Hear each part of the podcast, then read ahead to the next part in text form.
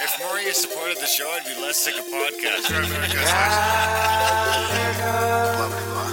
The blah blah blah. Sending out good vibes, The blah blah blah. good vibes, blah blah. good vibes, And the blah blah blah. good vibes, good vibes. 108 breaths of deep gratitude and prayers for guidance and protection. And put on a didgeridoo and shamanic drumming track. Shivers or vibrations and stuff like that.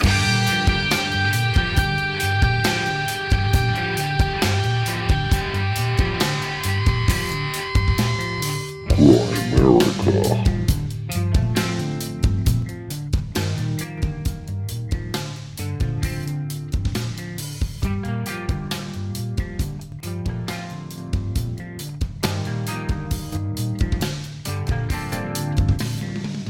guys, welcome back to the Grimerica Show. Coming at you this week with friends of the show, Owen Hunt. Funny, we've had he's been on the show a bunch of times. You guys probably heard him, whether it's CAC show or a pre-CAC show, or we had him on Outlawed panel, maybe. Yeah, we had him on Outlawed twice on the panel, and again, I think it was like the 14th or he was in the first 20 episodes of Outlaw, which is when we first met him. Someone put me in touch with him. I can't remember who, but shout out to you. I think it was about outwitting the devil. I think wasn't it? Well, they, the whoever this is is actually friends with him. I think actually knows him and was like, "You guys have a lot of common." Yeah, outwitting the devil was part of it, and uh, here we are. A couple years later, we've met him a few times. Consider him a good friend. Hanging out with him again, we had a great chat. So it, was, it seemed crazy that we hadn't had it, given him his own Grimerica show yet. We get his own Grimerica art and all that sort of fun stuff. Had the full Grimerica experience. Speaking of outwitting the devil, do we, did the people know that we had uh, that book come out recently on audio? I don't know if they know. No, probably not. There's a link in the show notes because we do talk about it on this show with Owen because that kind of was one of the things that we talked to Owen about way back when was Napoleon Hill's Outwitting the Devil. So, so Think and Grow Rich, Outwitting the Devil are, are both on our audio podcast now. Adult Brain audiobooks. I don't know if if you guys haven't heard about it yet. It's uh, quickly becoming the number one audio podcast in the world. Uh, audio book podcast? book. What did I say? Audio? Podcast. Well, we get there one day. Anyway, the audiobooks. Honestly, there wasn't a lot of. There's not a lot of audiobook podcasts out there. We seriously could uh, take that title with a little help from you guys. Obviously, this is the kind of content that doesn't require conspiracies or Bigfoots or any of that shit. Uh, these audiobooks are books that will appeal to a bunch of people. They don't have to sign up. It doesn't have to cost them anything. I, I don't have all the books in there yet, but I'm coming up on 90, at least 85 or 86, depending on which. I got to go through them now because depending on which feed I look at, I'm getting different numbers. So- and it should all be the same because it's all just one RSS feed, but maybe some are slower to update. I don't know. Yeah, maybe. somewhere between 85 and 90 books uploaded, like Graham said, including Outwitting the Devil by Napoleon Hill, one of my favorite books of all time, if not my favorite book of all time, which is now available for free in its entirety. The whole five hour book is available for free uh, on the podcast feed, as well as Lo! by Charles Fort and Cosmogenesis, The Secret Doctrine, Volume 1 by Helena Blavatsky. So, because that's adultbrain.ca, it's just adult brain wherever you get your podcasts. We would appreciate it if you guys could uh, tell your friends about that one. Send that one out to anyone who likes audiobooks. Send them a text or an email or something. Well, we got to talk about the latest one too. I mean, you just put out it's uh, called the UFO one. the flying saucers are real. Like this is a classic UFO book because this is by Donald Keyhoe. He was part of the NICAP back in the 50s, and this book came out in 50. So this is before the Robertson panel officially pivoted to ridicule. And uh, this is like through the late 40s. I mean, Roswell isn't even mentioned in here, but there's a shit ton of other legit case. Well, actually, actually, I think Roswell is mentioned in here. It's just not mentioned by name, but there's two parts where I think he's talking about R- Roswell, but they don't say Roswell. But it's uh, it's a case. Of, it's a crash in New Mexico, so I think it's New Mexico for sure. Um, but this is a, this is a really interesting book because the he just goes through this whole investigative process because he's writing a uh, an investigative piece for a magazine called True, and he gets connected with the Air Force and the the Navy, and I think even the CIA wasn't or was just started up back then. Um, and then they fucking they cock blocked him at the very end. Cock blocked. Yeah, brutal, Ah, super fascinating. That's one that just came out. The flying saucers are real. Adultbrain.ca. Tell your friends. Uh, it's a podcast now with almost a hundred books. It will be at a hundred books soon enough. A Bunch of free ones and thousand hours of entertainment every month for free, or you can become a member for seven bucks a month. Really can't go wrong. Check it out. There's a bunch of great books. It's it's uh it's coming into its form over there. So what do you got? How was your trip? Uh, it was good. I went to a wedding. It was pretty. It was pretty cool. Cowboy boot, like a very country wedding. Like it was in a tiny, tiny, small town in a hall, like uh, and in a in a for in a on a farm. Like the ceremony took place on a farm with the trees, and it was it's very interesting to be like at a Saskatchewan, like a typical Saskatchewan wedding. Before I like three weeks before I moved to a small town in Saskatchewan, you know, like it really felt weird being in the in my new home for a bit there. How'd you fit in? Uh, okay. Yeah, not bad. Yeah, I, I didn't. I wasn't really super social actually. Just, uh, just sort of did what I had to do, and Was everyone wasted? uh, some people were. Yeah, there's some people were. A lot of country music and country dancing and stuff. So not really my jam, but I'm I'm I'm starting to like it more than more actually. There you go. Well, you'll be a Saskatchewaner for soon. So I know it's crazy. And of course, you texted me because you were hunting, right? You're like, "Hey, any ponds out there?" And then the next day, I drive by like a million ponds. was there ducks? Yeah, well, oh, shit ton of them. Yeah. Saskatchewan has some of the best, if not the best, duck hunting in the world. Well, like we said, I went north. Like I had to go to the wedding was just north of where I was, so it was getting a little hilly and a little bit more sort of like ponds and lakes, and it wasn't quite so prairie. Lots of ponds. Yeah, I might have to check my app for what the land, what the land, uh, yeah, who owns what, what's private, what's huntable, all that kind of stuff. So, because I mean, I don't mind it here. I can't complain. I shot a lot of ducks this weekend. We shot probably 30 ducks or geese over the weekend, which ain't bad. A little warm for the waiters right now, which kind of Wow. sucks. what does that mean? like- Like, well, you're in fucking neoprene. oh, oh, you it's too warm out, not the water, but the warm. It's not bad when the sun catches. It's when the sun catches you, it gets kind of shitty. But we blasted some ducks. We'll blast some more. The migration ain't on yet, so it's just the locals, not juveniles that were born in the spring. It'll be, I don't know, whenever it starts to get cold, another few weeks, the ducks will really start running. Maybe October 1st ish. Duck hunting's the best, so it's fun. It's tough to beat. The Cool. duck hunt. I'm getting some turkey tags for Idaho and Montana for my bow while I'm down there. Wow. Because we're driving down all them back roads all the time. I've seen a ton of turkeys all over the place. So this time I'm gonna have a a tag in the States. You mean you're gonna have your bow with you and you're gonna stop in the middle of your trip and shoot a turkey?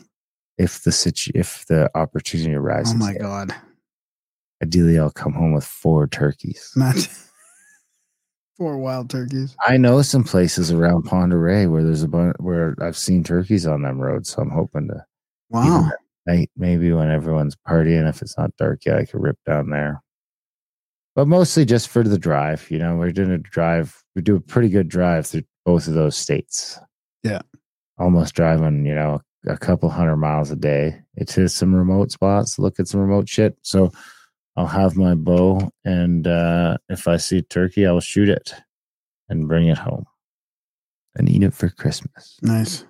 I'd like to get a bunch of turkeys, but in Alberta, they're pretty hard to find. It's it's too cold here. Oh, I've never seen one live. I mean, I mean, wild Me either. or live, probably. I think Um, there's lots in BC, by like radium. Yeah. Do you? uh So you're talking about the trip in Montana with Randall Carlson and them, which is Yeah, I'm completely sold out. It's gonna be a good trip. Yeah, it's only a week away. I'm leaving in a week.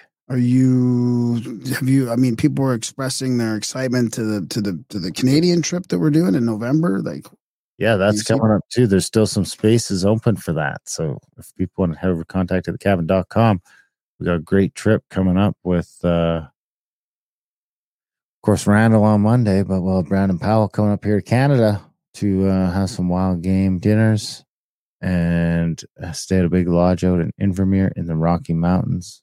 See some of the beautiful Rocky Mountains, Banff, all that shit. And uh, do some cold plunging, some hot springs, real hot springs in the mountains. And it'll be a blast. There's like eight spots left, maybe six. Contactedthecabin.com. Check it out. Contact Contacted the chalet, I think is what we're calling that one. It's uh definitely encouraged. Right on. So when do you leave? So Oh, be gone when I get back? Or You're leaving like that next weekend? Yeah, I'll, I'll be uh, here when you get back. Yeah. And you leave the next weekend? Yeah, yeah. Yeah. Do you have a storage unit? It's in the driveway right now. It's, Or you just they just keep that pod someplace yeah, it's a it's a sea can basically.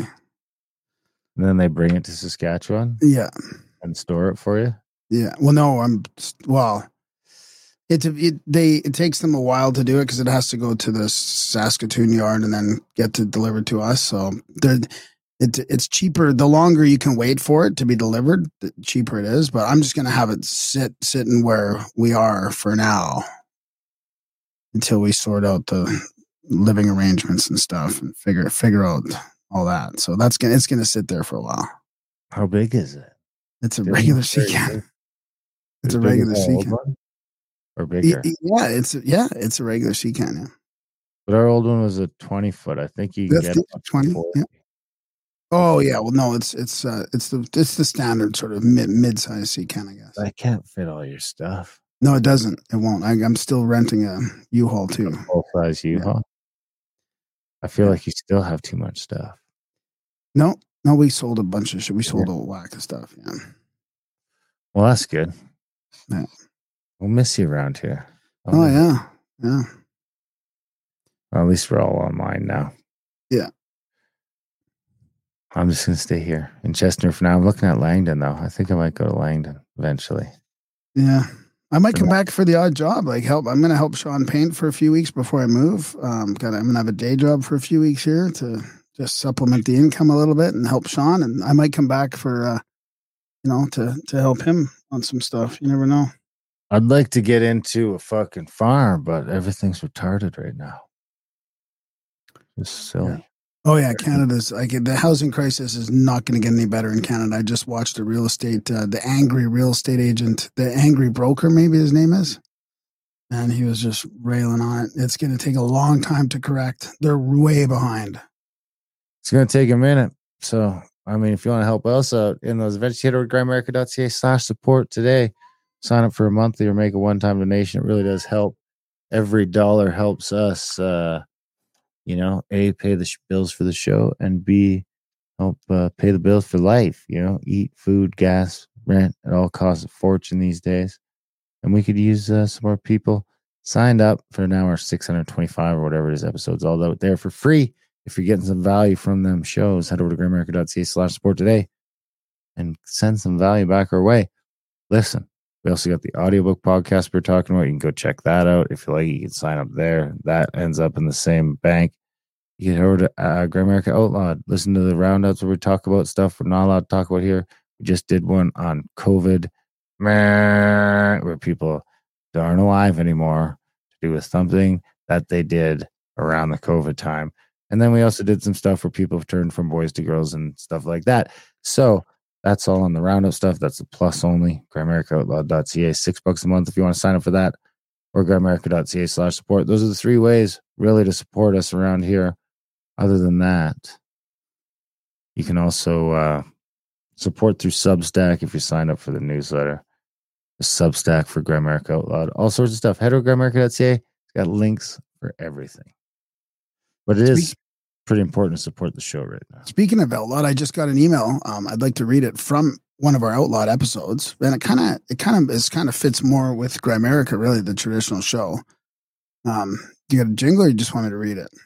What is it? What kind of jingle? I don't know. Oh, like uh, American goodies. just a just a yeah. Ba, ba, ba, ba. Well,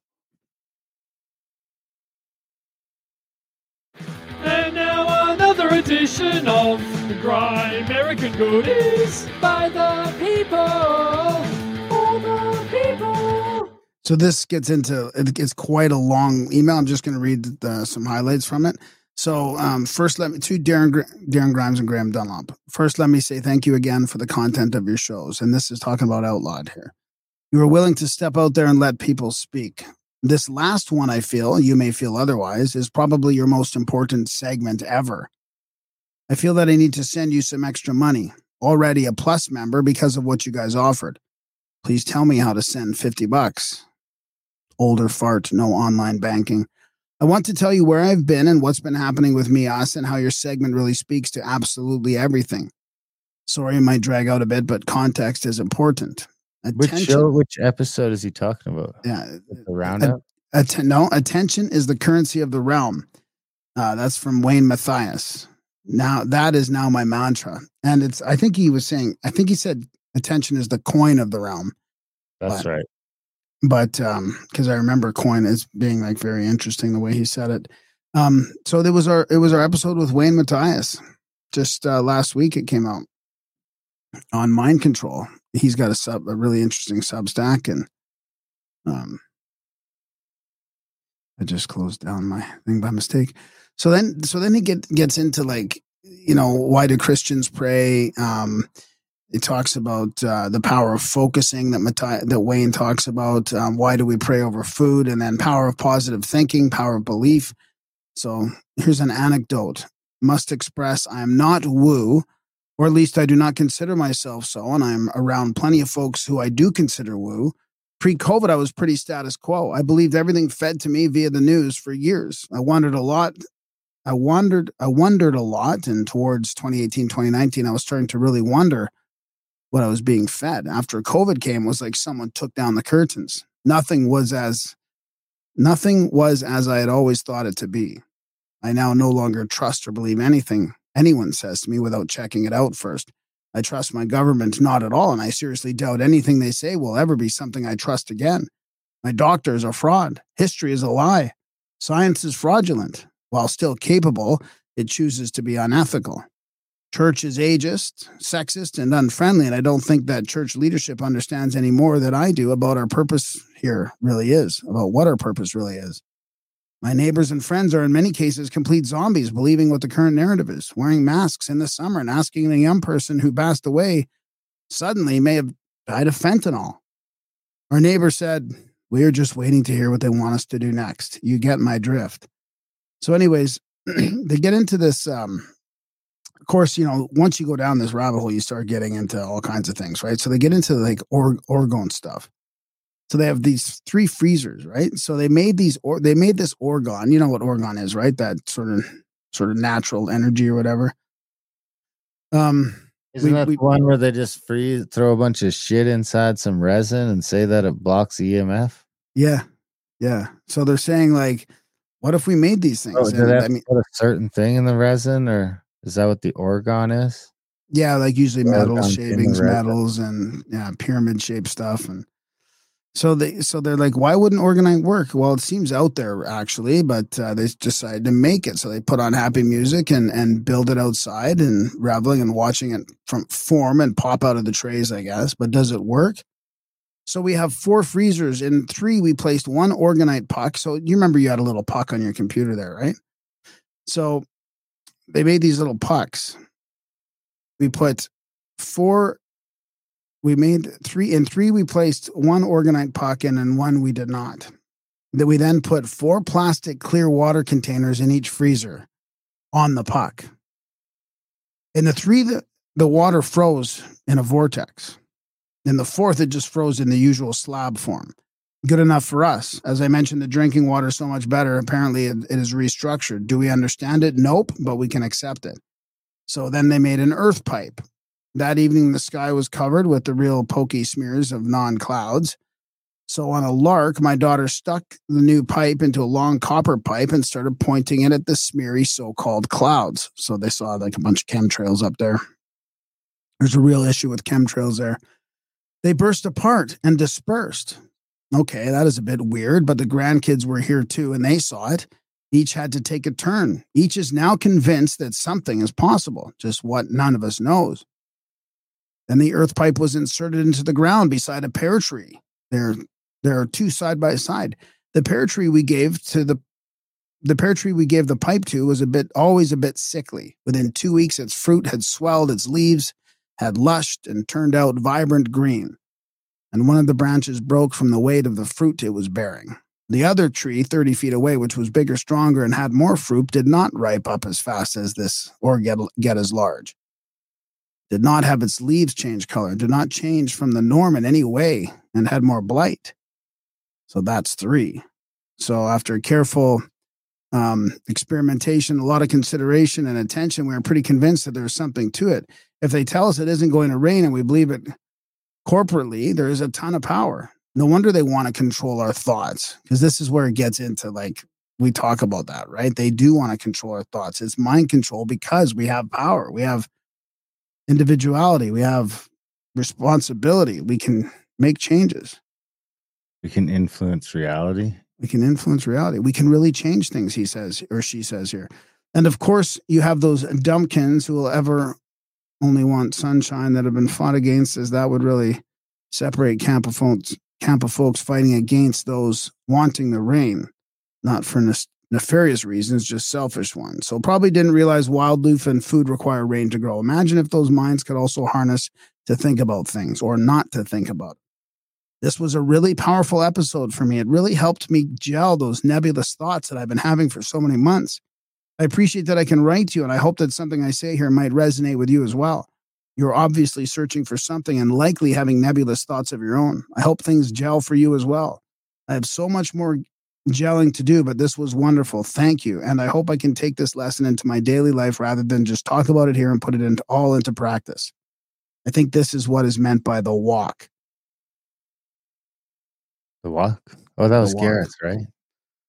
No, the uh no, No, No, well, I think it was Gareth, but I think they're just talking about walking the walk, you know? Yeah, yeah, yeah. I get it. That was a good one. Thanks. We need more emails like that. Why don't you guys fucking email anymore? Jesus Christ. GrammaticAmerica.com if you want to email. You got anything else? No, oh, I got a UFO quote. Oh, shit. I still haven't saved the jingle. So let's see if I can just hammer it in the first time.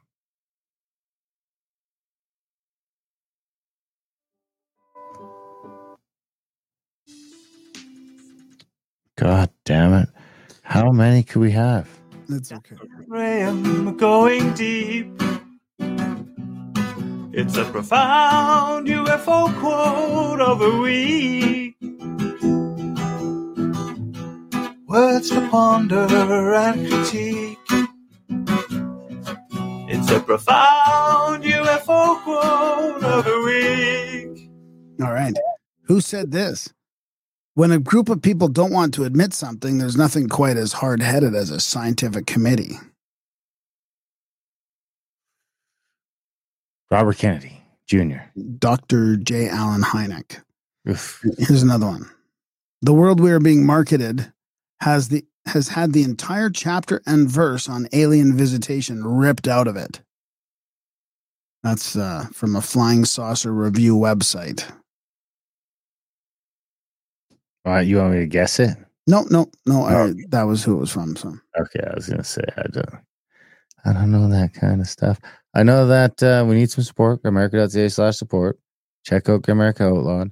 Tell your friends about the audiobooks. And uh, more than anything, enjoy the chat with our wonderful friend. I'll do a quick. I'll do a quick. Hey, Bootsy Greenwood, you got a bio? Yeah, quick bio there. He's a he's a blue collar mystic. He's got that podcast, the Blue Collar Mystic. Um, he's also river rafting guide.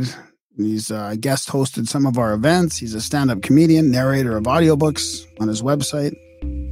Uh, thought with thought provoking interviews featuring prominent figures in self development, spirituality, and occultism. He continues to guide his listeners towards a path of self discovery and self improvement. There you have it. Wonderful cat doing wonderful things to make the world a better place. Enjoy the chat. Owen Hunt.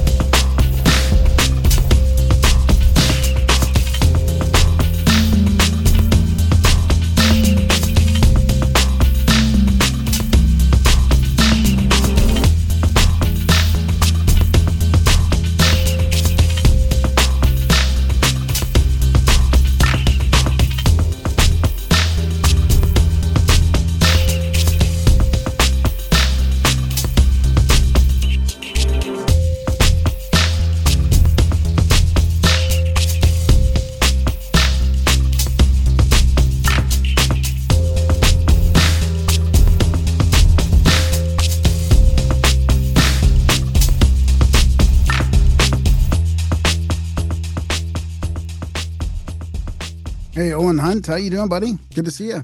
Hey there. How's it going? How's it going, everybody? It's going good. Man, we just finished getting uh outwitting the devil on audio, so Awesome. it's exciting, exciting for us. I know. I think we kind of really talked to you about that way back when. Um, yeah, Napoleon Hill's book. So It's so Yeah. solid. I love that book. It's one of my favorite books ever written. I've learned about it, I think, through like a magician's YouTube channel several years ago. And he was shocked that it was even published. But the thing about that book that's really interesting is it was never published until like 2011. It was like after his wife's death, they wouldn't, the family wouldn't publish it until after he was far gone and even his wife was gone, you know, because of all the, I guess, you know, negative attention that could have come from that. Well, yeah, I mean, he's, I mean, even just his invisible counsel. I mean, and not, even just it being about the devil, but I mean, the whole thing was like pretty, pretty weird, right? For a lot of people, you know, he, he would meet with like, at first, I think it was nine or 10 of his like greatest idols, you know, Napoleon and, uh, and some of the founding fathers and Ford and, and, uh, Edison. And he would have this like imaginary council So he had, and and you know, they would all sort of have their own personalities, and then he would he would uh, expand that later on. And so there's a lot of metaphysical stuff in there, you know, and then of course the conversation with the devil, which is fairly repetitive. It's still really good. I mean, it, it's it's blo- it was really good timing for for me, maybe, and for Darren too, just because we've been through like this problem with the audiobooks and and some some challenges, and and really like one of his main things was was uh you know using failure as an opportunity you know like all the successful people failed you know they failed lots. It's how you get through it or whatever that uh you know there's always sort of a way to create an opportunity out of failure. That sort of that resilience so it's good to read about that. And the definiteness of purpose of course is the other main big one too which you probably get into with your reality transurfing quite a bit right? Having that definiteness of purpose seems to be the key to to all that I think that's r- really important. It's like fundamental, you know, it's just having like a reason for being. The Japanese model is really cool too. The Ikigai, IKI, GAI, if people hadn't heard of that, Ikigai model, it's what you what you enjoy doing, uh, you know, what you love, what you're good at, and what the world needs, and, and what you can be paid for. There's four quadrants, and they kind of like mix together. and so that's a great little tool to use as well to kind of help you to get an idea of because if you can establish if you can define your purpose if you can have that definiteness of purpose it's so motivating you know even when you do fail because yeah dude eh, tell me about failure. It happens over and over. You know trying to be conscious in those moments is probably the most difficult part of the game you know and, and that reality transurfing model is really good at that like everything's happening you know unfolding exactly as it should and then when you get beyond that and Vadim's later work and Tufti the priestess she's she's like this like goddess that like is kind of like a BDSM type of goddess, a different type of motivator uh, altogether. But basically, she's saying everything's working out for your best interest. You're just too ignorant to understand it. You're a snail and you see everything as binary one or zero. Oh, it's bad. This is good. Is bad. This is good. And you can't see the universe working for you at large because you're so stuck on, you know, this very, uh, very close situation, right? So we're not having that larger picture vision, you know, zooming out a little bit, being able to see kind of where we are in the process, what our ultimate goal is, and how this may actually help us. I mean, I still struggle with it, bro, all the Oh, yeah. time, you know. Yeah, yeah. Well, that that was what like that was one of Napoleon Hill's things that he got through, right? I mean, he he failed a couple times during, even though he had already done like all the a lot of the research for his his main book. He failed and uh, had to really kind of come to grips with with his. I guess he sort of that's how he sort of found his other self or whatever to get him through all that. But yeah, he he really uh he really almost didn't make it out of that, you know. Um, how do you how do you see young people nowadays helping out young people that don't seem to have much of a purpose or much of uh much meaning or purpose like i don't even know if they could even come up with the definiteness of purpose right it just feels like i think there's sort of a like a hopelessness about the world and about uh you know how they're going to get get by i mean it's it's hard enough economically so they just feel like well, why should i even work i can't like nobody can get by anyways like yeah, it's never been easier to be a kind of a nihilist, uh, and I and I understand it. Like it's, uh, I'm sympathetic to it too. I, I, I totally hear what you mean. Um, you know, you've got all these people in science, even actively trying to convince people that you know uh, everything is determined, deterministic. It's a deterministic universe, and we just can't help that we're here. And you know, a, a lot of like slipping on morals and slipping on our own virtues, identity, and uh, ideals is happening because of this kind of lackadaisical um, sleep sleepwalking through. Like, there's no kind of what is the point, right? Like, if if everything's determined and everything just just unfolding like this, and you don't have choice, well, what does it matter anyway? I was already going to eat a super value meal and uh, get a milkshake, and you know, just this was already going to happen. It was all destined anyway, and I think that's really where science is. I don't. I don't want to say science. That's that's a too big of a word, but that's where a lot of scientists type people are pushing uh, things uh, or mainstream, I guess, people. They're not really even scientists, I don't think. But, uh, you know, I had somebody come and talk on our, our podcast about free will not too long ago. And the whole idea of like all the self help stuff, Napoleon Hill, Tony Robbins, Vadim Zeland, is that you have agency and you have choice. And if you don't believe that, then you're in for a world of hurt no matter what. And also moral compromise and just, I, I think, just ultimately sliding into nihilism. And, it has and, if, and if there's nothing after death, then why bother? Like, what's the point, right? Like, if there's no meaning, this if this life isn't going to make your future lives any more important, or you're not going to be able to, you know, remember it, but remember what you went through when you reincarnate. I mean, there's a whole different philosophy around, you know, additional lives and the afterlife. That if, if you don't believe in any of that, then of course it just it's not it means nothing. Right? If it's just going to be dark after, you could die anytime. So Sure.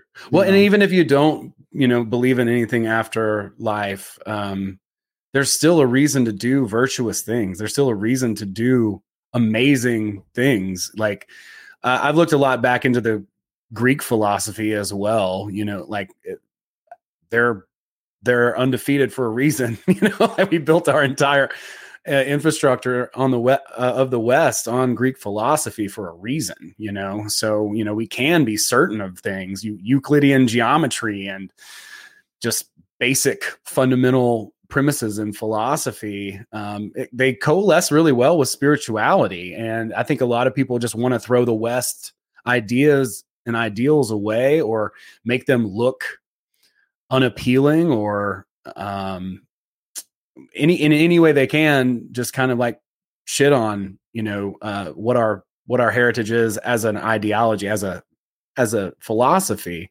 It really has there's and, and i think that a lot of that's clouded with like racial stuff and gender stuff or whatever all that but it has literally nothing to do with the principles like it doesn't matter what your ethnicity is what your background is what you've how much school you've attended you can still understand principles and abide by principles there's still a reason to have uh, specific virtues or ethics and uh, and uplift other people in society. Um, one really good book uh, that I recently discovered is based on the Socratic method, kind of pulling that uh, back. It's called "The Courage to Be Disliked," and it was written by two uh, uh, two Japanese authors, and one was a uh, a student of a gentleman that had a that was a rival of Carl Jung and um, was basically carrying on the, the Socratic ideology in his uh, philosophy, and his name was Alfred Adler.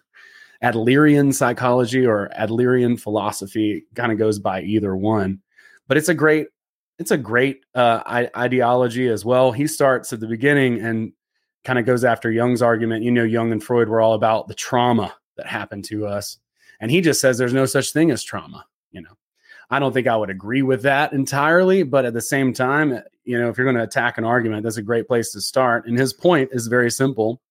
you can take two people who have had the same upbringing, they've had the same, you know, household, they've had the same situation happen to them, and they will both wind up in very different places over the course of their lifetime.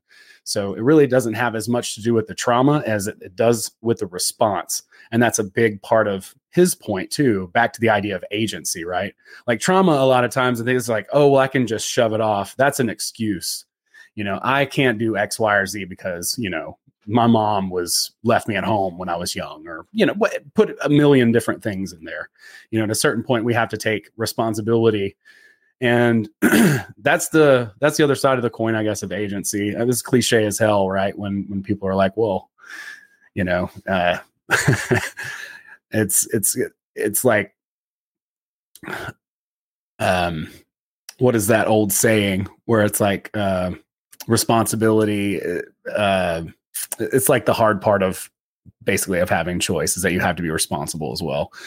It's it's a old cliche, but I think a lot of old cliches are that way for a reason. Um, a lot of the stuff I think we get lost is when we kind of detach from responsibility, culpability, self ownership. You know, the idea that we have agency and own ourselves. Yeah, yeah, I totally like that. It seems like we, we end up getting identified with our trauma, you know, mm-hmm. almost like i I'm an alcoholic kind of thing, which, which I, I have mixed feelings about that. But I mean, as far as like the trauma goes, like, yeah, you wouldn't want to slip into that sort of that paradigm of that's just that's me, always traumatized. or victimized. I mean, that's the.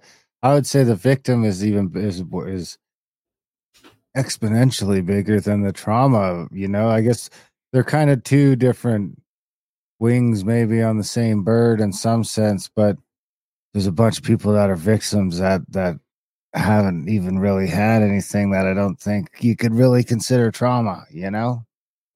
Unless it's like the same trauma we all got, that I'm just like, come on.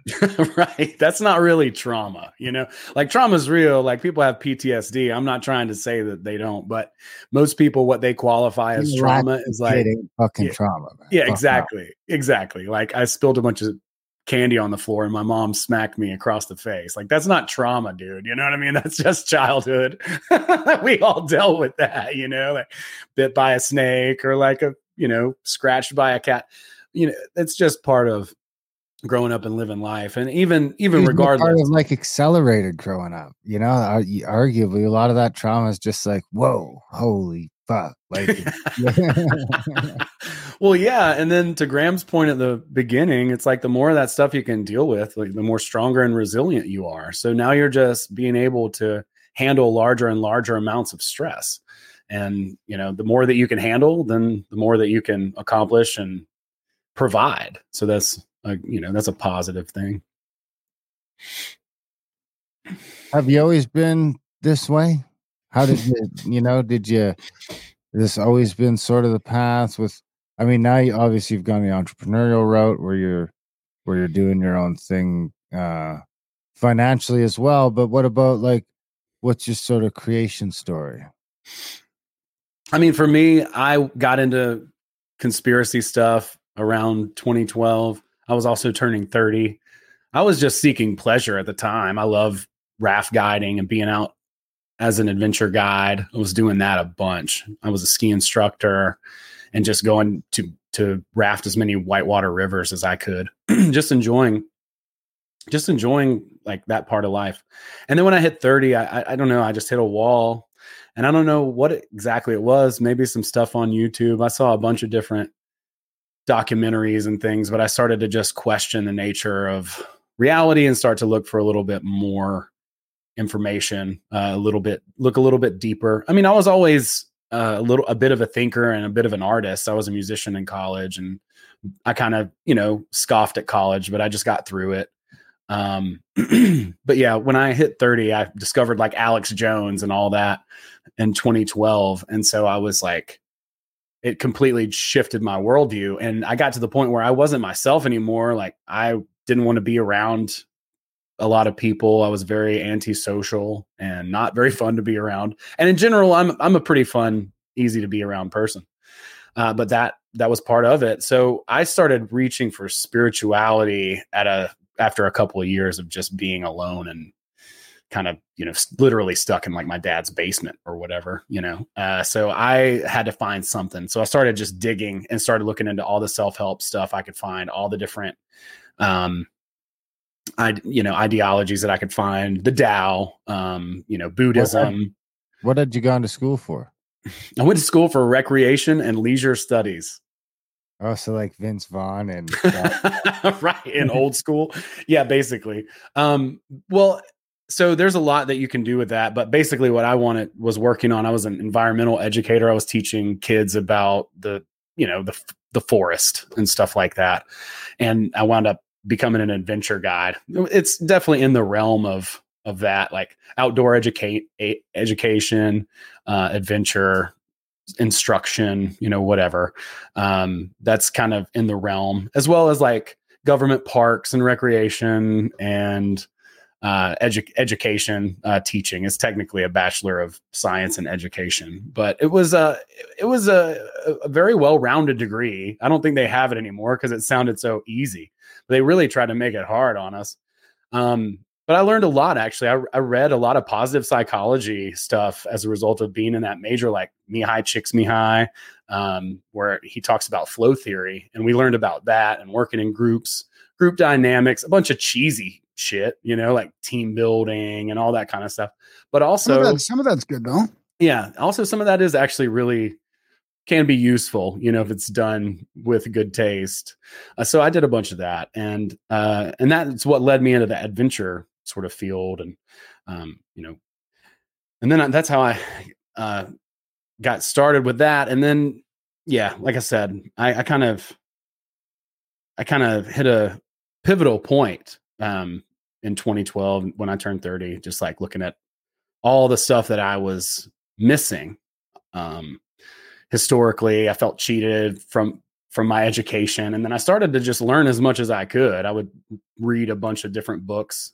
My curiosity never really burned that bright. You know, when you're being spoon fed education or information, and you just have to do it because it's compulsory, it's a little bit different than being like, hmm, I wonder why, you know, trees have pine cones on them. What is that? You know, and that's like an organic, true liberal type of education where you start asking questions and then you go on this exploration and turns out to be an adventure and you discover something. And that's what education I think should be.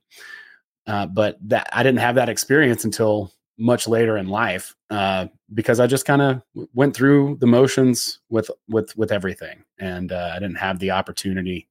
Ma- Maybe a lot of I was going through a breakup at the time. Maybe a lot of different things were happening that kind of led me to to look in some new places that I hadn't before.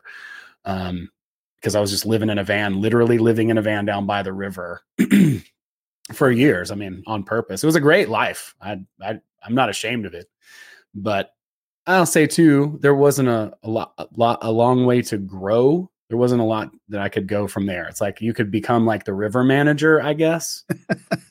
you know, and you could just be like some old crusty dude that just hangs out at the raft barn and drinks PBR. And hey, man, no hate on that, but I don't know. I wanted to try something new, so I moved home. For, I was living in Was the Montana. Part of it was the breakup part of it. Was it like uh, because you know, like my divorce definitely played a role in some stuff, and you know, there's there's those moments of adversity on a personal level, not even like a business failure level, but some of those things feel like real big personal failures. You know what I mean? It's like a failure that really, and it's not even a failure all the time. You know, it might just be a self perceived failure, but those are the ones that seem to probably hit home the hardest and cause some real soul searching. I think so. I mean, it was definitely a contributing factor. There were a lot. Even going into, you know, outdoor education or whatever. I was that that there was a breakup around that time too, where I was really trying to find something new, something different. And I was like, okay, well, I'm going to go out into the woods and explore that. That's something that I can kind of look into. So I think that definitely was a contributing factor. And it was something too where I was just insufferable. Like I can't blame her really for being like, I can't deal with this bro- guy anymore. Like he won't stop. Like I was literally in that super annoying bargaining phase of uh, dealing with this all this new information that I had learned about you know, being a slave in the New World Order and shit, you know? Like nobody wants to hear that, not a regular person, uh, all day. Uh, and I was literally, I, I would not stop about it. And I, I, I really wasn't. I, I, I really wasn't, uh, it was a weird version of myself because that's not really, you know, personality wise, what you get with me. I'm I'm relatively okay to be around. but I wasn't at that time, dude. Especially when it was still when it was still somewhat okay back then in 20, 2012 or whenever that was. yeah. well, especially before, you know, Yeah, because yeah. people are like, this is awesome. Life is good. Dude, we get on a river and go down and get drunk every night. Like, why would you be mad about that? You know, like there's nothing to be upset about unless a bear attacks us. There's really nothing to complain about. We've got enough. And, and, and we're living this minimalist lifestyle. And back then, you know, 2012, I didn't even have a uh, smartphone yet. I was switching my my phones out depending on where I was. I would always have a temporary phone, and because like there was only AT and T service in West Virginia, and then there was only Verizon service in Montana, so I couldn't keep the same phone number. So I had a flip phone until well into 2013. Um, but yeah, I mean, it was a completely different time then. So to come to that realization then, yeah, I mean, like I said, I can't blame anybody for kind of being like, ah, maybe we shouldn't hang, you know. Not at that time. I, I had a lot of work to do and a lot of pieces to put together myself to just complete my picture of the world. I think, you know, it was like a puzzle. I needed to put some things together and kind of see a little bit more context So you went back to your dad's and, and where was that? in Georgia. Uh, and then I started working on a tree farm here in Georgia and then moved back to Athens because it's it was cheap here. I was working in, at a tree farm in Monroe. It was only about 20 minutes down the road. And so I moved back here in like 2013 and uh, and did that.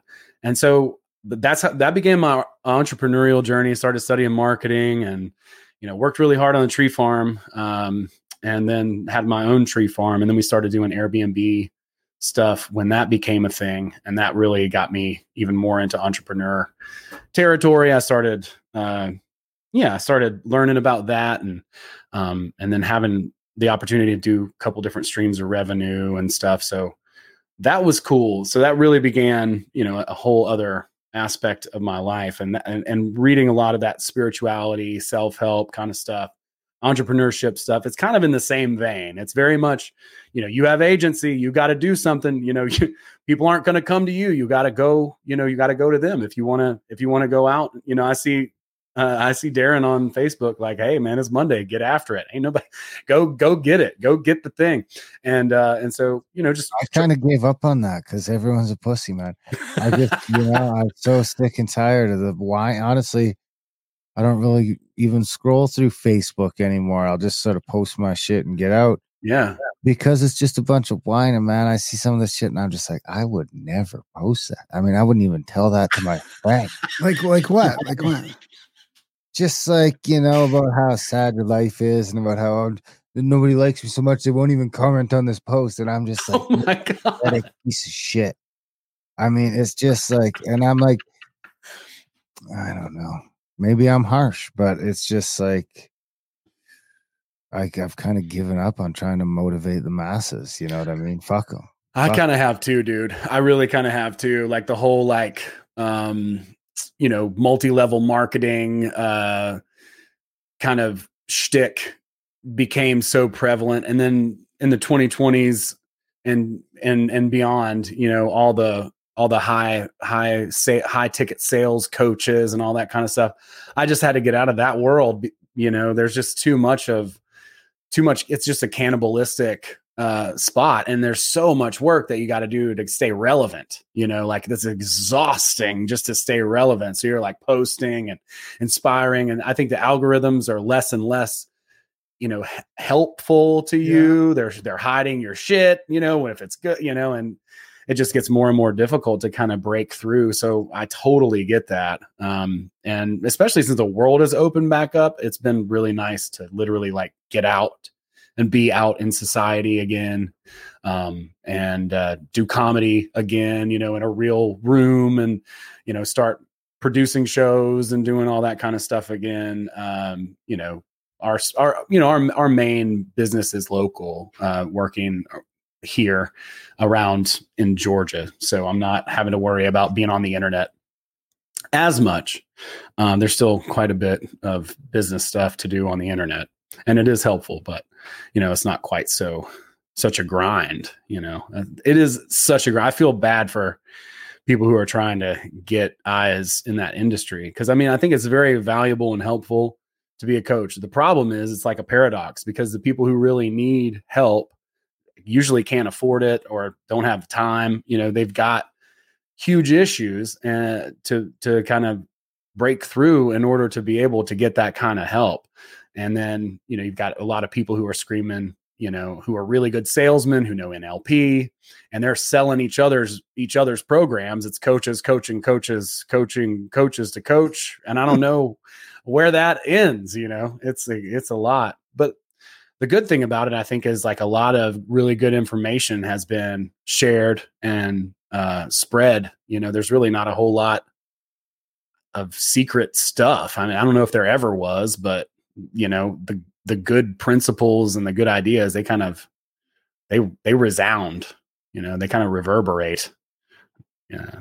So that's, that's good cool. that you're that's good that you're kind of just I don't know aware or or at least lucid enough about it to be like okay this is like too much of a grind let's let's balance life out not everything online yeah i've been thinking about that lately too especially with all the changes that darren and i had to go through you know getting this audiobook podcast out and and having that real scare with with the with the revenue um like i got to get back to physical work again for a bit here to get to get to stay on my feet and and maybe that needs to happen a little bit more. Maybe I got to find a way to sort of supplement the online thing with some physical labor, even just for, you know, even if it does take a, wi- a little bit away from long term revenue, because you know we're trying to to build for the long term, but Sure. maybe it'll just help, even just uh me getting out, you know, and having that balance.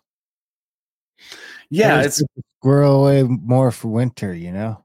Yeah. Winter is coming. That's true. Yeah. Well, I find myself doing a lot more of that type of stuff in the winter. It's like I took a break from podcasting for the summer. It's like I know I'm going to be in the woods. I know I'm going to be, you know, doing rafting and going on, you know, doing other types of trips and a little bit out of the loop. So I kind of took off a couple of months there and I'm, you know, I'm coming back to doing some podcasting and stuff. And uh, I've been working really hard building an Instagram just for the local comedy scene here uh, and posting all the shows here in our little town in Georgia, in Athens, Georgia. Uh, if you go on Instagram, just go look at Athens Comedy. I've been doing everything I can to kind of put the scene together here and give people opportunities here, hosting a bunch of open mics and other shows, and you know, just really trying to get uh, get that back going because it's in the 2020s, like the Zoom improv and the Zoom stand up, bro. No, uh, uh no. I never want to see that again. I just, it, it was, it was, you know, you want to try stuff and see how it goes, but it just, it's just not the same. You know, it's not the same as being in the same room with people um, in that physical aspect. I'm, int- I'm, I'm interested to see kind of what the future holds. I know, you know, lockdowns are predicted or whatever in the future for climate stuff. I follow a couple climate uh accounts and they just man i get so triggered at some of the that shit because they're Oh, just like real climate accounts. well they're like climate activist Oh accounts wow, you know yeah, yeah. and i get so triggered by that shit man Uh, it'll be they'll be playing the same clip you know from like 1997 of like a flood and be like this is happening in greece right now and then there's like a million comments that are like become a vegan it's because you eat meat you know and then you know like climate change uh you know uh, it's yeah yeah it's just i mean i'm not saying there's no such i'm not a denier i mean i've got a bit where i'm like i'm a climate change denier because that's fun you know i'm in denial don't think Change Shire. Fuck I'm. I mean, I'm Right, in we'll denial about. A, we'll be all kinds of deniers. I'm in here. denial about a lot of things, man. Let's be honest. You know what I'm saying? only two genders. Heyo. I remember that wasn't a joke. Anyway, I forget what I was going to say. I lost my. I'm sorry. I lost my train of thought. It's okay. It was worth it. About the climate change, you're gonna say like oh, I, was- I was like, those lockdowns ain't happening. I don't think. Maybe in in part of the, I don't know. I could see like certain places doing it, but at least I'm not worried about it happening where I'm at. I can't see it happening in Georgia either. I mean, Georgia is going to be slow to adopt a lot of that stuff. It, I don't know. I'll be interested to see how things progress. You know, uh, once if you push up gas prices to eight to ten to fifteen dollars a gallon, then people are going to be like, "What the hell?" And then That they- I think is the most dangerous thing towards revolution is the fucking gas prices and the food prices. Those are the two things that the motherfucker with an empty belly and an empty tank of gas, just like, all right, fuck you, man. I'm coming down to City Hall, or I'm, you know, fill in the blank. But Mhm. historically, it's those couple of things when the energy or the food runs out. Energy, of course, is more of a modern thing because back in the day, energy was like your horses or your firewood. But where's your food? You know, and a lot it was your food was even more important back then. But you know, when those things run out, people get riled the fuck up. It's true. Yeah, it's Yeah, going to be interesting to see. Don't eat, don't eat your babies. Yeah. Oh my God, Jesus, dude. Yeah, like uh it is gonna be interesting to see. Like I try to think ahead about that because I know there's not I know there's a plan, you know, and go on a World Economic Forum and the Agenda 2030 and all that stuff. And I've seen all that and I've seen what the cities are. I can't remember what the link was, but I looked at to see what the cities for the smart cities were. And fortunately nothing in Georgia. It was the closest The, was four, like the Miami. forty the forty cities. Or That's right. Yeah, something like that. That's right.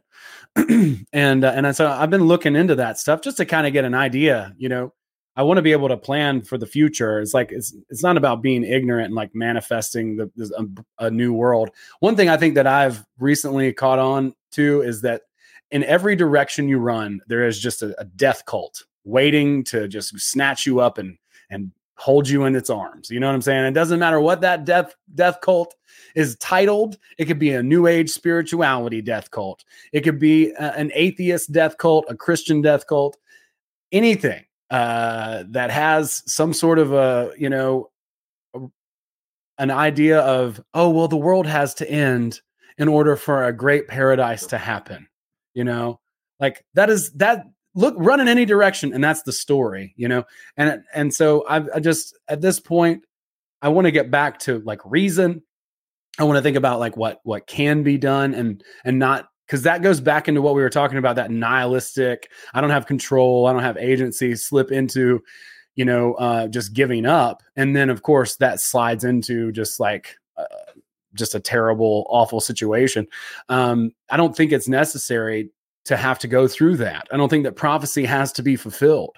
Uh, I think we can say safely that it's usually not fulfilled.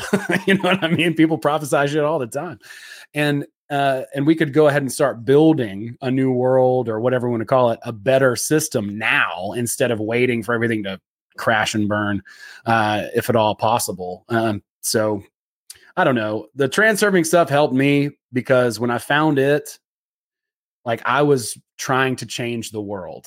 I like, you know, and he says in that book that you can't.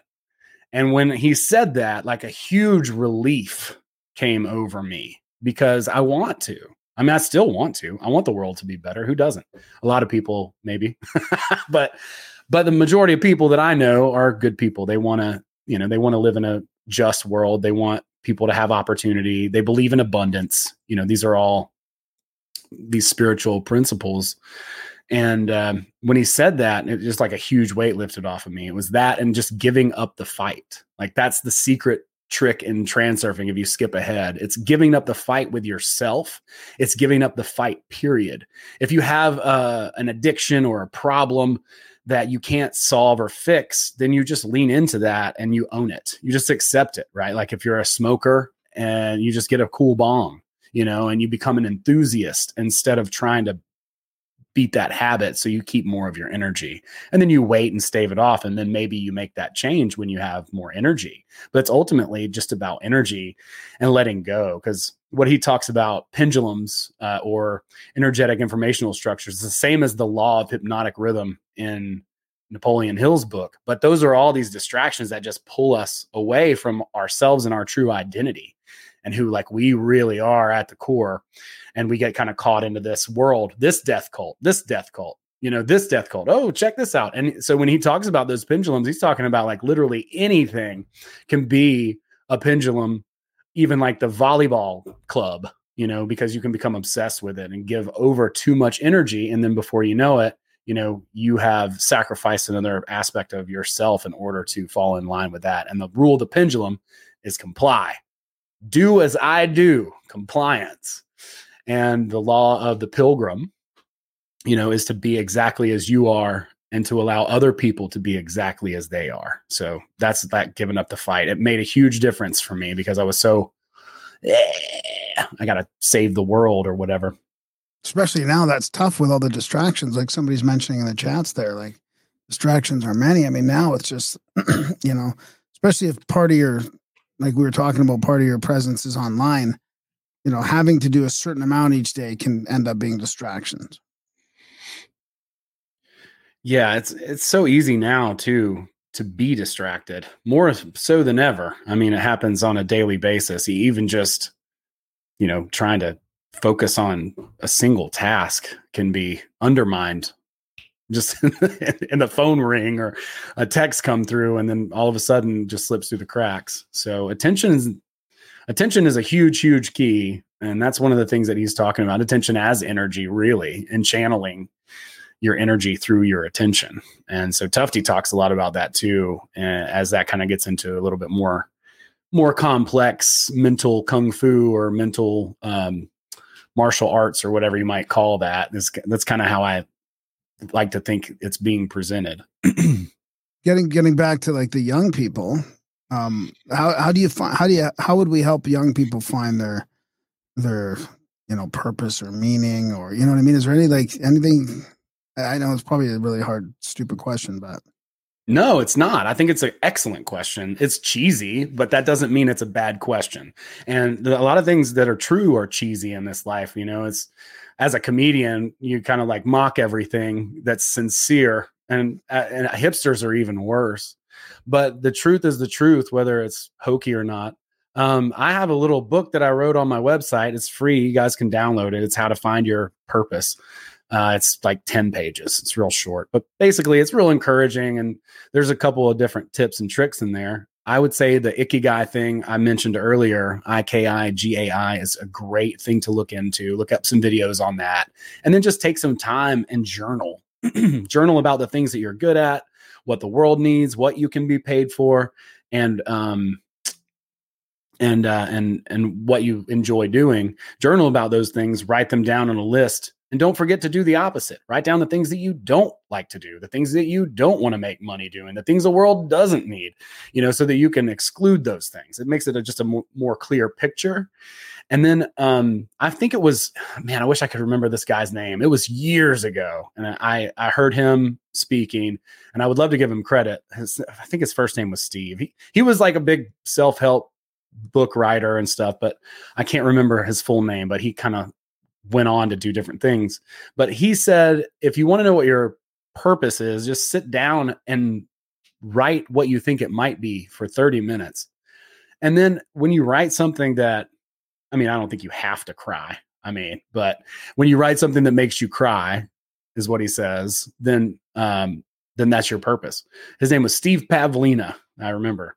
Um, he wrote a bunch of good books, and I heard him say that, and it stuck with me. And I tried it myself, and it seemed to work um, for me. Uh, but you know, it's kind of like a mission statement or something like that when you create a business or whatever. If if you have some sort of north, some reason why, you know, you can ask what that is. It could be another person in your life, even if you know whatever that whatever it that doesn't have to be big, right? It doesn't have to be big. It could be super small. it could be very simple. I mean mine's real simple. It's just to it's just to bring other people joy.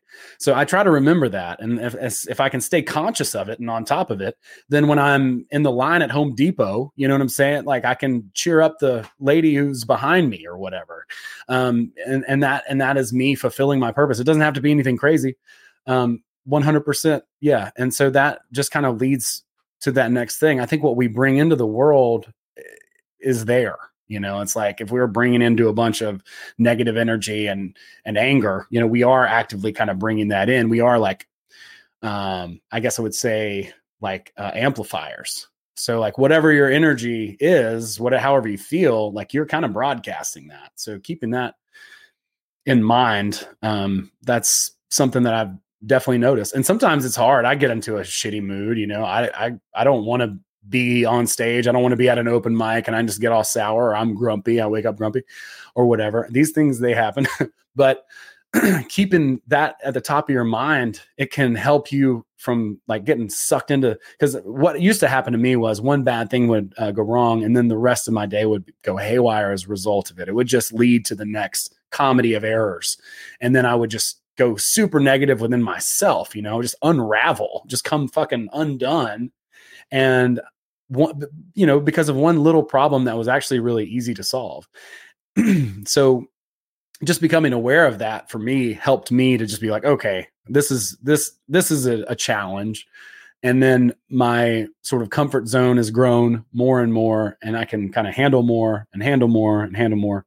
And I think as a result of that, you know, you you start to you start to have um, a little bit more resilience and a little bit more success over time, and then you can kind of see that pattern. It's like patience is really hard at first, but when you when you get the a, a little reward, a little taste of it, um, it's it's awesome. It feels really good.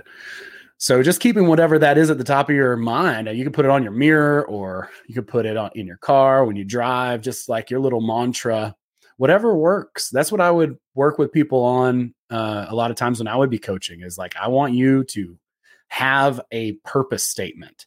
And, uh, and I've done other things as well, you know, when it, when you get into acting and when you get into um, a lot of the art stuff like hollywood story writers and psychologists and stuff they have a lot of other tools and things that are really interesting too as far as like how you come across how people perceive of you understanding yourself in context you know authenticity that kind of stuff which is really interesting too so once you find that purpose is really just the cert that's the beginning of a huge realm of discovery. You know, you can learn amazing things about yourself and how you come across as a person.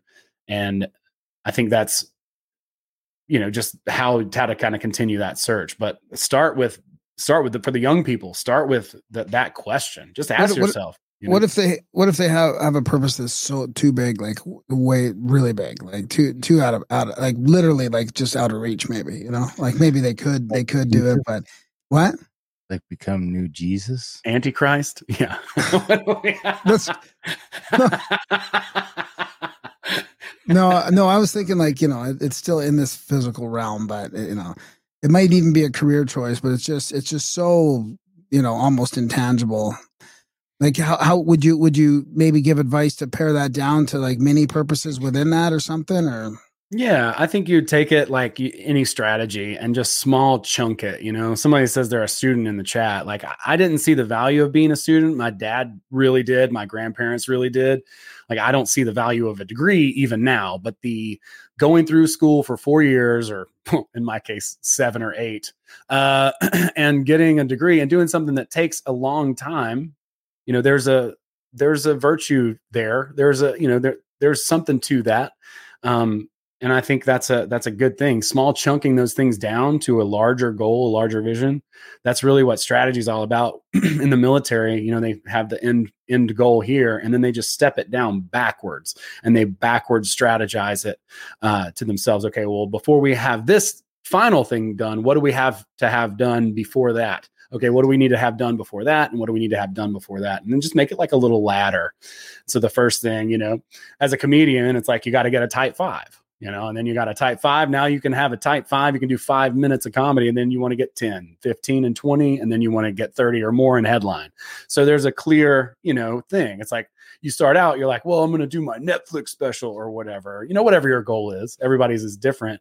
And then you just pare down from there so that over the course of five, 10, 15 years, usually is uh, about the about how long it takes to really, you know, get good at that uh, and master that, you know, you, you want to test a bit out on us or and test a bit. Oh boy, I've got some dark stuff I've been working on uh, recently, but yeah, definitely the, the climate change denier one I've been working on. Uh, I think that's a funny thing to say to an audience. As soon as you say, "I just, you know, I just learned that I'm a climate change denier," you know, but of course I'm in denial about a lot of things. I've got a closet full of medium T-shirts, and I've got you know,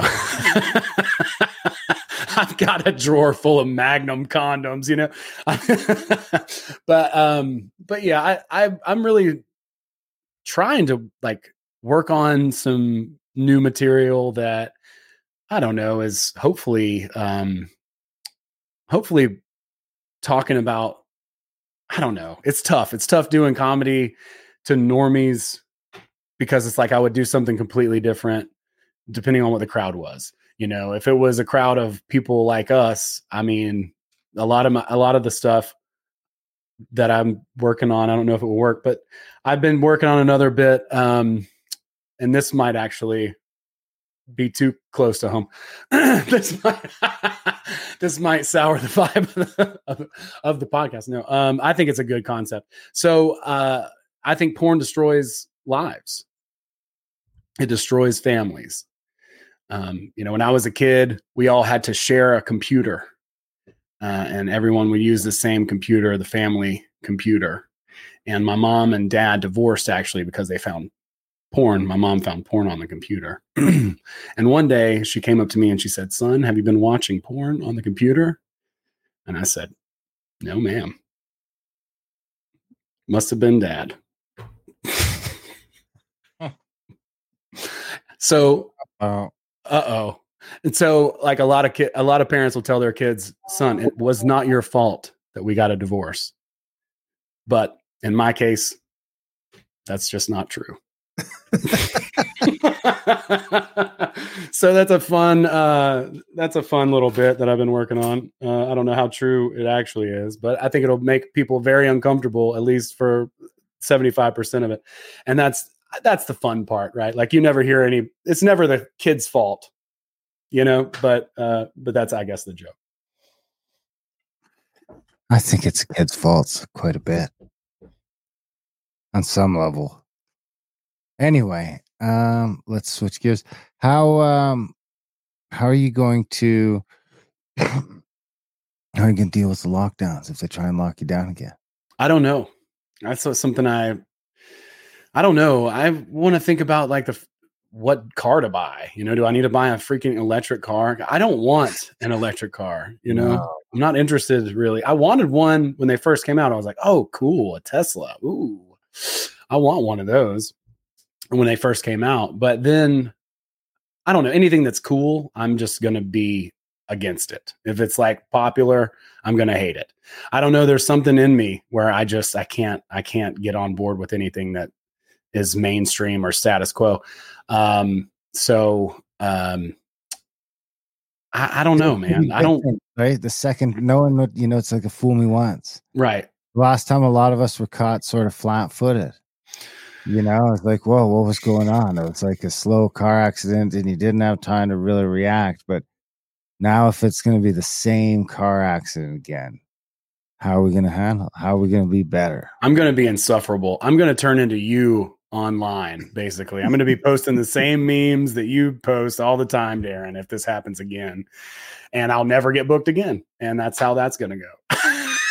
I think Ben Bankas just, just got canceled from a couple. Uh, I don't think uh, it's the venues that have been canceling them. no, it's not. It's, it can't be. Yeah, it's the venues. The venues have so people are calling his haters are calling it's mostly theaters, I think. All the Yuk Yuk's and stuff like that are still doing it, but he's had like four theaters cancel on him now because, because the woke mob, because he's got, you know, some trans stuff and he's he's got some hilarious stuff where he pretends to be Asian. Who is this? You never heard Ben Bankas? I don't know him. He's a Canadian comedian. I went Okay. and seen him here in town at Yuk Yuk's, but he's, you know, I follow him on Instagram and he does a lot of, uh, a lot of Asian stuff and he does like fake voices over Trudeau and Jagmeet and the rest of these fucking douchebags. So he grew uh, some infamy on Instagram from what I can tell and then spun that into a comedy career. It might have been the other way around. He might have been doing comedy the whole time, but he's been you know, going back and forth across Canada now doing shows, and he's had four theaters canceled because people send, you know, snippets from his set or stuff from his social media account. I mean, dude, yeah, that's that's kind of the problem, right? And so I was just talking to Paranoid American, uh, Thomas, uh, about this, and we recorded a podcast. I don't think it's out for a while, but um, but yeah, I mean, there's nothing that has more of a like uh, gatekeeper aspect like comedy because it just it just does. It just has that like the people who it's a small community and so like the people who are booking they're like a little you know group of of people who who do a lot of the booking and you know it, it just it's difficult. It can be difficult. There's not like an independent scene over here or any of any of that. It's just really all kind of like one small it's a small world.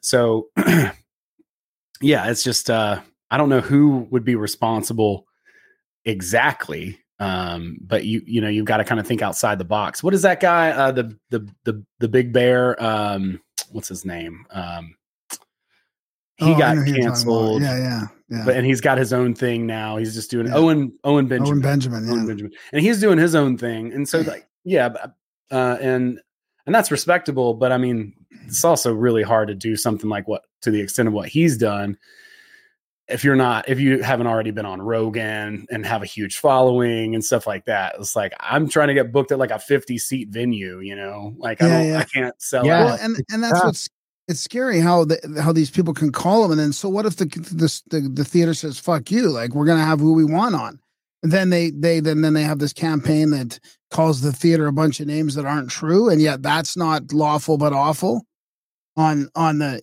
on Twitter. Like this is how backwards the whole system is, right? They can Yeah. probably make a bunch of accusations that aren't true, Exactly. but that's not going to be considered awful. it happens But all what the time. Ben says is awful. Do you want to hear Ben quickly, or yeah, let's check him out. Do you have some? Which one are you I- doing? I, I don't know. I'm just picking one random. Oh, one you here. better let me do this then, because What- what do you I- mean? Yeah, that's good. Yeah, play it. I mean, I think they'll solve a lot of problems, will they? Right? They solved the homeless problem. Like, oh, you like camping? Oh, we built you a nice camper. It's near Foreman Road. Yeah, use the shower.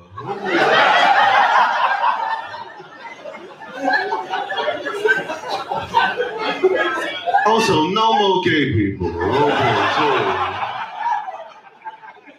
That's the funny thing is if China, all the like right wing people be like, I don't want China to take over. They come in and be like, no more gays, no more homeless. You can smoke inside. You'd be like, fuck it. Who's the new prime minister? Xi Jinping, whatever. I don't give a fuck.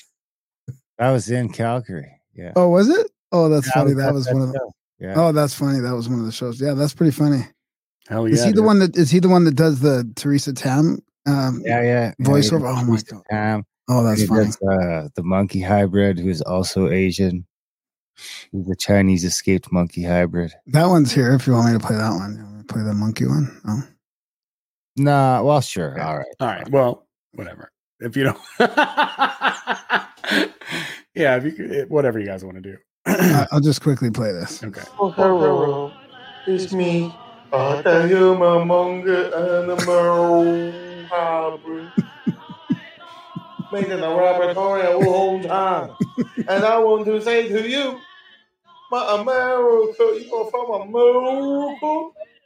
You are everybody, you are easily entertained. You rock a Chinese ball. You right now. Oh, hello. That- that's good. I mean, racism is funny. Let's be honest. I mean, I didn't make the rules. Well, And I don't think it's right. It's not. I, I mean, it, I don't think it's It is even kind racist. racism, but it's like fun racism. You know, it's not like let's gas the motherfuckers racism. It's like poking fun at our differences. It used to be fun. So now we can't even make an accent without being racist. I mean, is that where we're at now? That's not. That's oh, the Oh, yeah. You definitions are are all actively changed. We racist passed that people. like four or five years ago, man. We're not at that. That's like back. That's we true. passed That time, like yeah. like a Yeah. couple hundred miles back. Rumble just shut down on us. I wonder Rumble- if it's something to do with you playing that clip. No, it can't. No, Rumble. No, we're still on YouTube. I mean, Rumble that's crazy. full of Asian people. What were you saying about five years ago? What?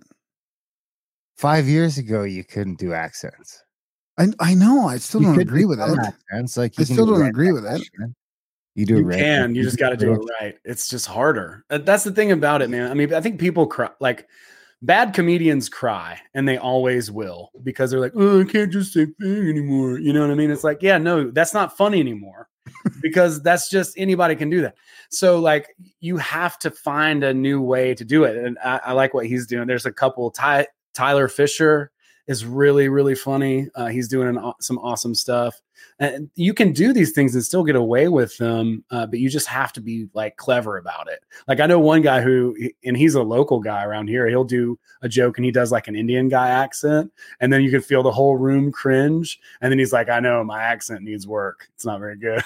you know, so it breaks all the tension. So he's able to get away with it. So you just have to be smart about it. Like that's the thing. People just want to like scream, you know, the N word. It's like, dude, that's not funny. You know what I mean? But like, Well, but then the problem is they'll just get the clip of they'll just get the clip of the they only have to get the fucking 10 seconds over to the theater manager. You know what I mean? They don't have to have the whole joke.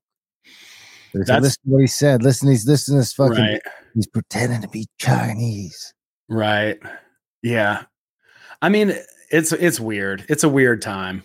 Uh, I but comedy evolves. Uh, you know, like I I kind of understand some people's gripes because it's like I, we've all heard that comedian bomb the incest joke so many times, dude. That I'm just like, as a person who hosts a lot of open mics and like I try to encourage people in the scene, I, I, I like you just get really tired of the same like low hanging fruit. You know what I'm saying? The most common?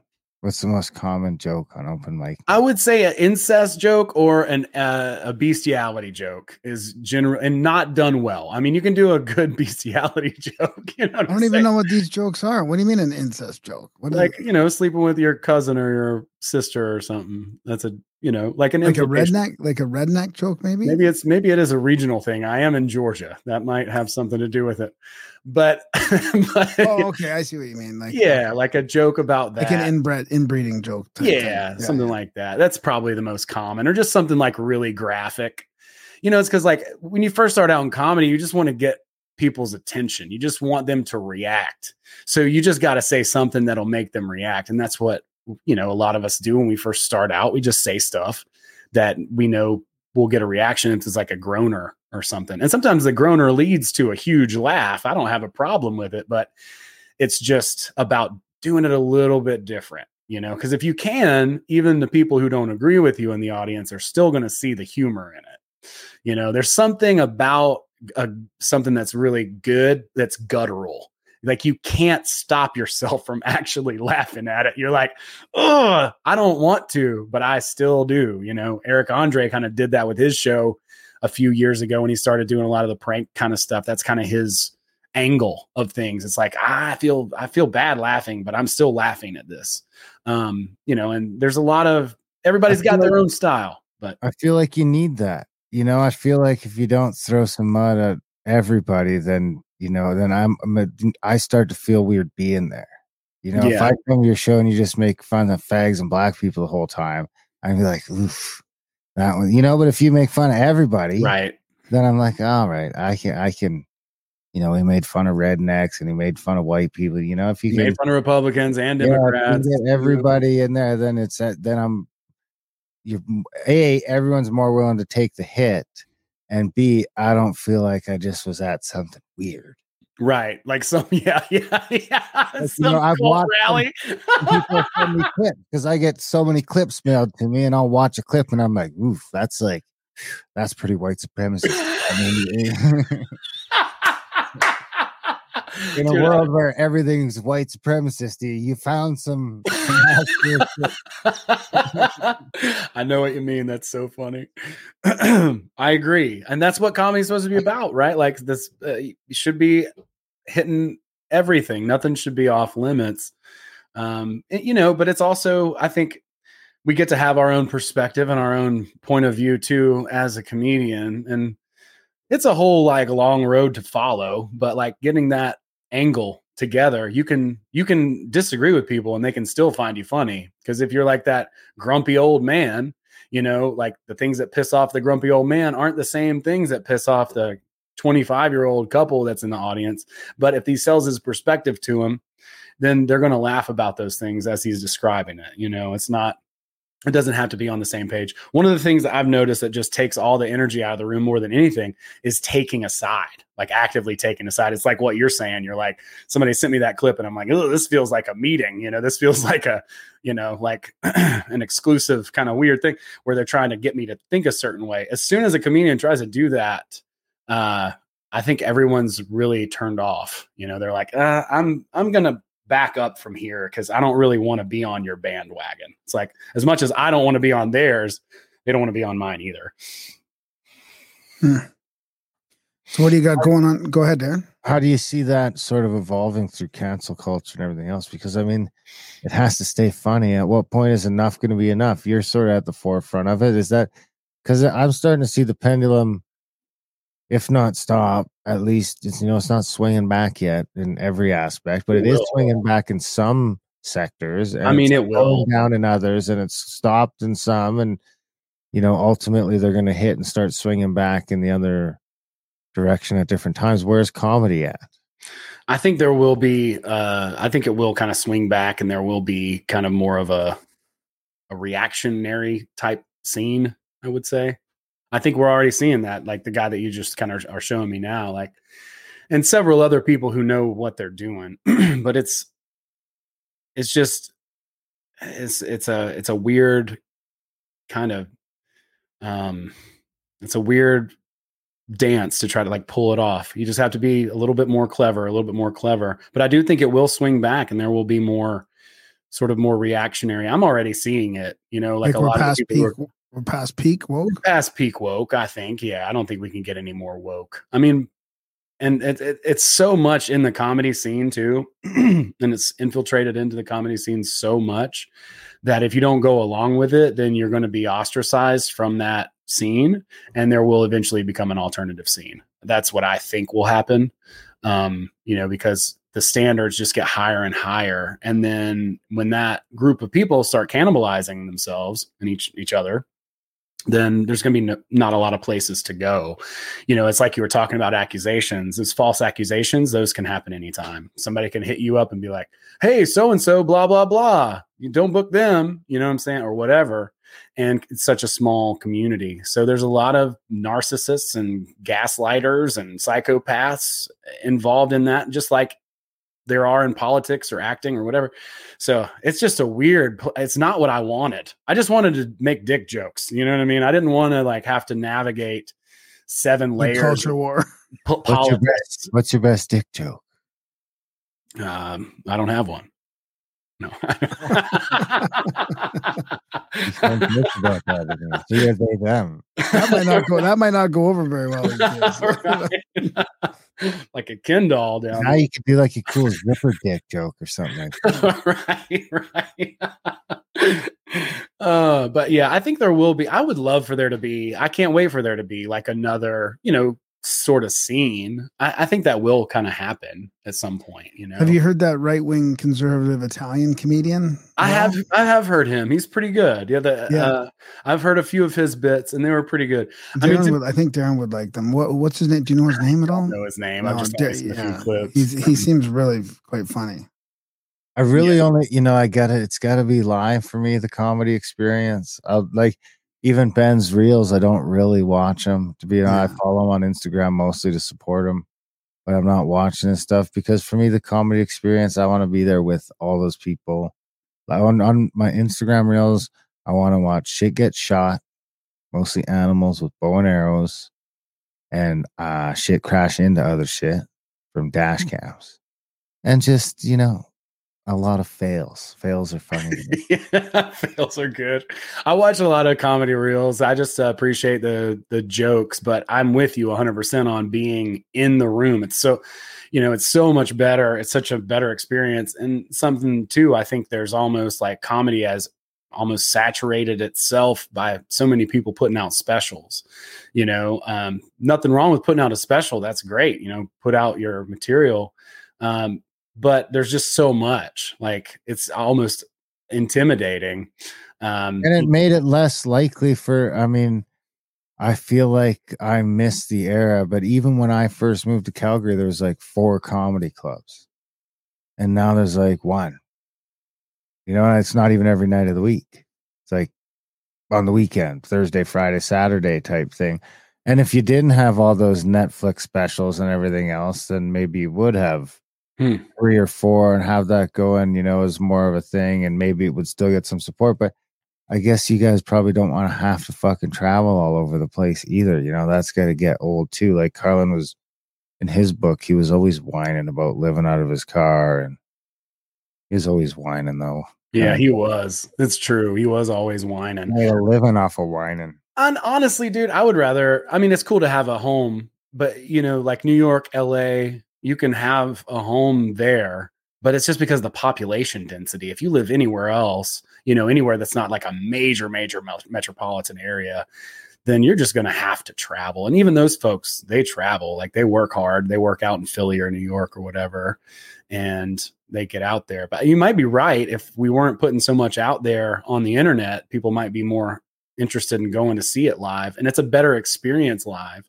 um, as well. I I encourage people, but also I think I'm surprised that demand just isn't what it is for it. You know, as a promoter and someone who cr- does it hosts shows and produces shows myself, like it's kind of hard to get an audience out there. You know, we're out here, we're out here barking on the street and pulling people down, which is awesome. It's a very cool thing to do. It's like, hey, there's a comedy show downstairs. You want to come check it out? And seven bucks or whatever, pulling people right off the street and into the club because there's walking traffic. But getting people to drive to a club to see a show, um, it's it's hard. And then you Well, want COVID didn't help, right? it definitely didn't help, Yeah. you know. And then Facebook algorithms, and you used to be able to make a post and everyone would see it, and then you used to make be able to make an event and people would see it. You know, now you pay ads and people don't even see it. You know, that you're two three hundred dollars down the road in ads, and then you know you've had thirty clicks on your thing. It's like what what is going on? So it's just it's gotten more and more difficult to put butts in seats and to reach those people. Um, and I think that's part of it too with the comedy clubs closing down is like it's just it's just it's just hard to get people to wrangle in. Um, it is cool that you kind of control your destiny, you know, as a comic, but it's a lot to consider. It's a lot to think about because you have to kind of time your campaign and when you're going to launch that and how it's going to go and all that. It's been cool to watch a lot of people do it and what their tactics are, but I like like it's opened up the aspect for a lot of different because I don't think stand up necessarily translates well to Instagram. Like I say, that's a live thing. But I'm I do see a lot of like different bit stuff that wouldn't be possible up on a stage. You know what I mean? Where like I don't know if all of it's meant to be funny, but uh, you know, a lot of this out in public stuff. Lately I'm watching uh uh Shauna sent me the dude that's always like making fun of people in mass. I get a kick out of that. You know, these different comedy bits where people like reacting to different stuff on the internet. Some of those guys are pretty funny, and they, more than anything, they like build up this huge following that then just starts producing the show on its own, right? Because once you got a hundred thousand people following, watching your shit, then you know every day uh, a few of them are inevitably going to stumble upon some stuff and send it to you and now you've just got this you know self-replicating machine. I wish i could build that with memes. I should build a a memery. Yeah. That'd be pretty cool. owen this has been great.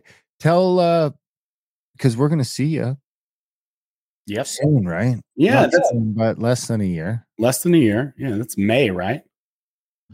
that is may. Yeah may Yeah, May. We're going to be hanging out in California once again at Mount Shasta. We'll get to see some see some cool stuff. We'll be doing some hikes and some things out there out in uh, Shasta. Looking forward to that. Uh, if you want to get in touch with me, you can do so. Hit me up uh, on Instagram, Bootsy Greenwood. My website is bootsygreenwood.com.